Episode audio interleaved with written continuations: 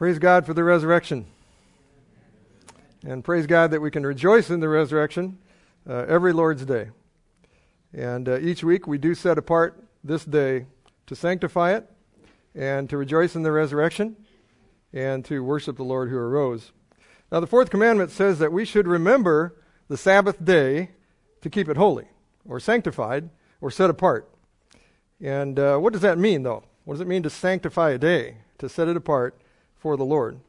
And to that uh, question, the Westminster uh, Catechism says, as you can see in your bulletin, the Sabbath is to be sanctified by a holy resting all that day, even from such worldly employments and recreations as are lawful on other days, spending the whole time in public and private exercises of God's worship, except so much as to be taken up in the works of necessity and mercy.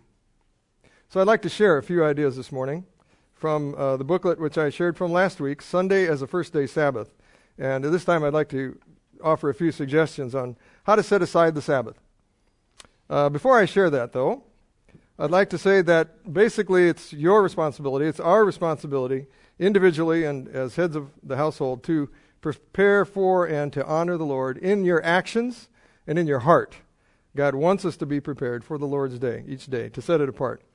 And uh, also I'd like to share that I think basically if you're not fighting to keep this day holy, and if you're not fighting in a sense to please the Lord, then the incessant pull of the world and the flesh and the devil will make it very easy for you to not sanctify this day. It's very easy. But the Lord wants us to keep it holy. So if you're not conscious of resisting uh, that pull, I would uh, ask you to listen to these questions. First of all, am I reverencing God's house?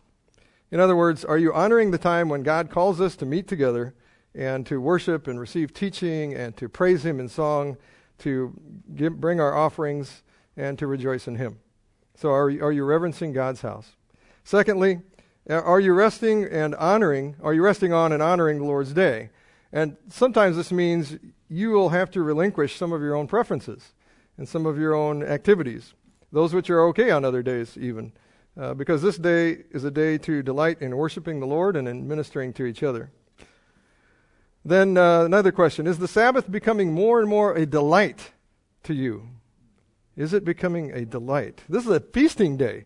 A feasting, we're feasting on His Word, certainly, and uh, it's a day where we offer joyful praise to the living God. We can rejoice in the table of the Lord, uh, the Feast of Communion, and uh, we can have a joyful meal. We often have a joyful meal after the worship service, uh, usually very delicious. Uh, we feast, uh, especially on the desserts. Uh, and I got to thinking about that, and I thought, you know, the Sabbath is, is a dessert to, to me. You look at the whole week, this is the day that I can just rejoice, and I love being here and singing praises with you. Next, do I treat it differently than other days?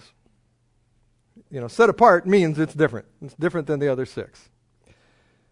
Next, do I think ahead? Do I plan ahead uh, for the Lord's day? Do I pray about it so that I can minimize the amount of work needed on this day, and I can I can enjoy it more?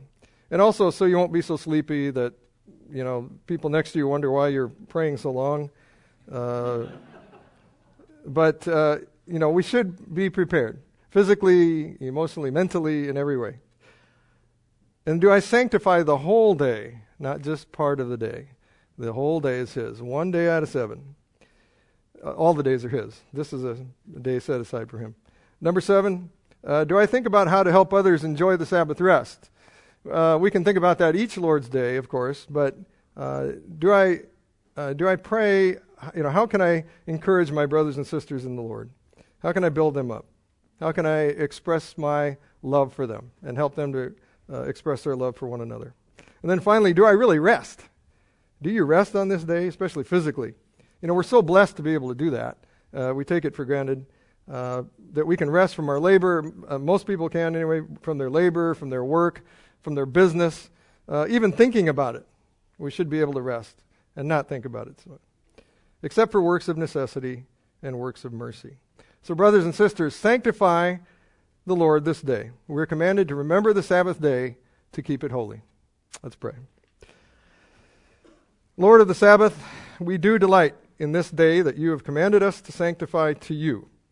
And we praise you for commanding us to do what brings honor to your name, and for commanding what can delight our souls, and what also points us to the finished work of our Lord and Savior in redeeming us and restoring us. Lord, may we grow in the delight of the Lord's day and in the Lord's table. We do exalt you, Father, Son, and Holy Spirit, in Jesus' name. Amen.